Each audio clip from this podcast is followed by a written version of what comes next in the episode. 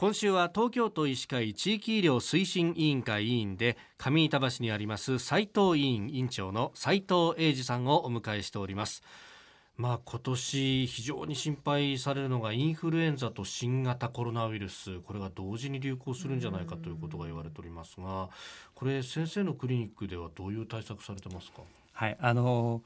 一番心配なのはですね、えー、まあ、そういう患者さんたちが殺到してしまうと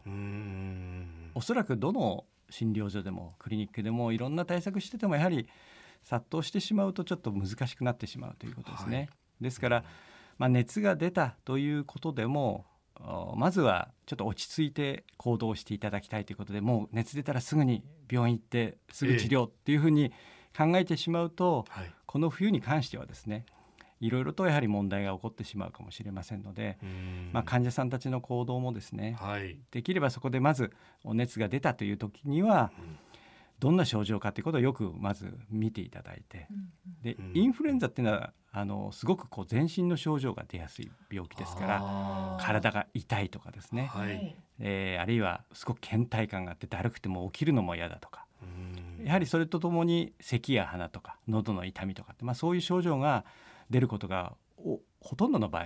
えー、そういう状況になると思いますので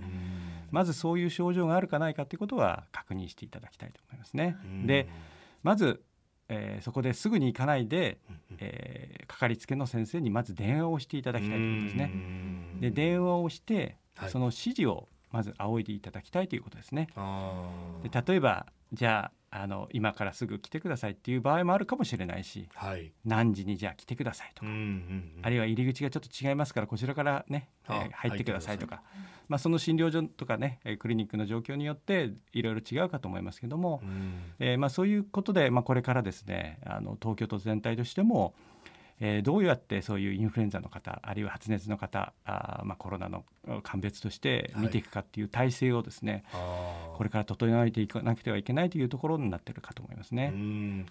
まあ、今までだったらあ熱が出たお医者さん行かなきゃってなってたのを一呼吸置いてまず症状を見て電話するっていうのがそうですね。もうこれマストでやんなきゃなんないよそうですね、ね、まず電話していただきたいっていうのが、まあ、どこの医療機関かかる場合にも必要だろうと思いますね。うんあとこれコロナとインフルって考えるとなんかあの新聞なんか見てるとあの検査を1回で済ませるようなキットが出てきてるみたいな話も出てますけどこの辺どうなんですか？あの抗原検査の場合ですと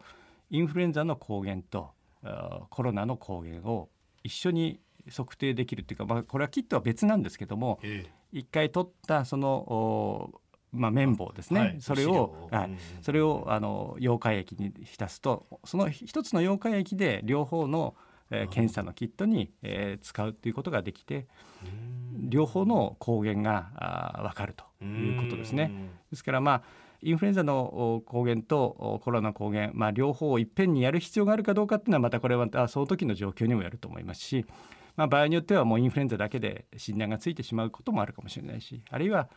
インフルエンザの検査をやって、まあ、ちょっと様子を見て、えー、それからまたコロナの検査をしなきゃいけないとかっていうような場面もあるかもしれませんし、まあ、それはあの必ず両方いっぺんにやらなきゃいけないというものではないかと思いますね。あまあ先生のねもちろん所見もあって、はい、こうケースバイケースでこれやっていくそういうことですね。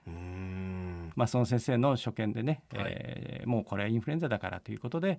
そのままお薬で治療する場合も中にはあるかもしれませんし、まあ、検査をして確かめてからお薬っていう場合もあるかもしれないし、まあ、場合によってはやはりコロナも心配だから一緒にやりましょうという場合もあるかもしれないし、まあ、それは診療所の体制によっても違うかと思いますし、まあ、それはまたよくご相談をいただかないといけないところかと思いますね。まあ、いずれにせよまずはいきなり行かずに電話をすると。そうですね、はい、えー上板橋にあります斉藤委員長斉藤英二さんをお迎えしております。先生明日もよろしくお願いします。よろしくお願いいたします